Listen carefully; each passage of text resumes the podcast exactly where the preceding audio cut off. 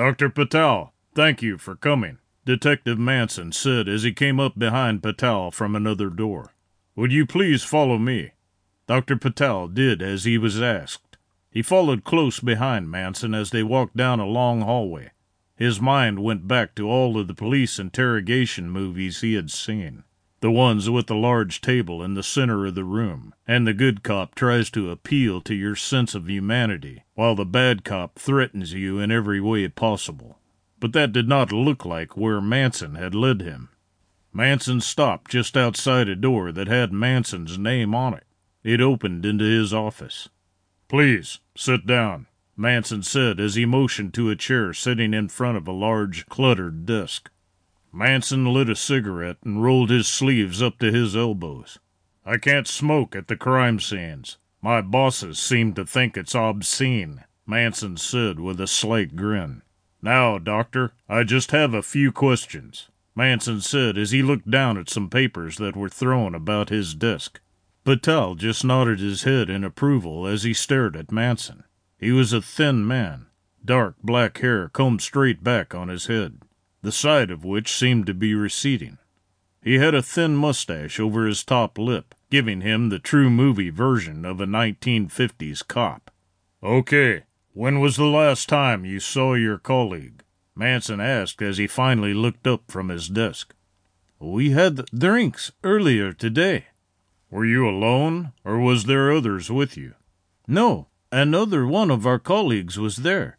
It seemed our daily ritual was to go and have drinks after work." "Okay. What is the name of the other colleague?" Manson asked as he scribbled on his pad of paper that lay in front of him. "Dr. Martin Owens.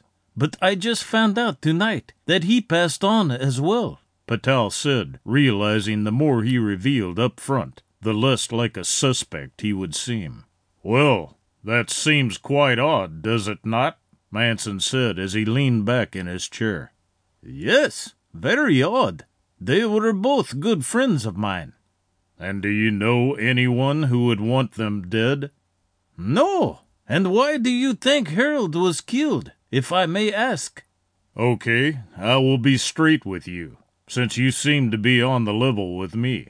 Harold's wife called us because she heard Harold struggling with something or someone in his study. And when she entered, he was laying against the desk. His head had suffered a serious contusion, and the corner of the desk had his blood on it. Now this could be two things.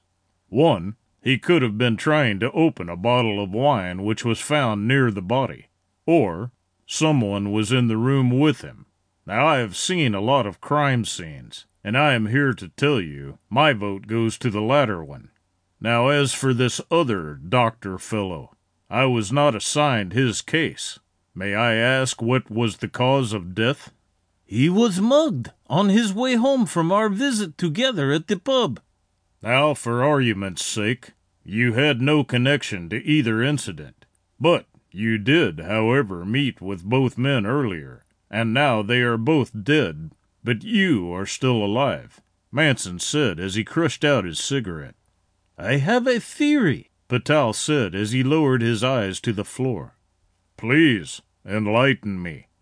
"A patient I was treating was released from a psychiatric hospital earlier today, and Dr. Owens was his attending physician." "Well, that's a start. If he killed these two men, then most likely you will be next, Doctor. It seems he has a grudge of sorts against the medical community. Wouldn't you say?" "Yes, I would say something like that." "Would you like protection, Doctor? I can arrange to have an officer stay outside your home." "No, I don't think that will be necessary, but thank you just the same for your concern." "We might need to speak to you again, if that's all right with you." "Yes, of course, Detective. Anything I can do to help." "Well, the name of your patient who you say was released today would help." "Honestly, Detective, I would love nothing more than to help you, but he is a patient.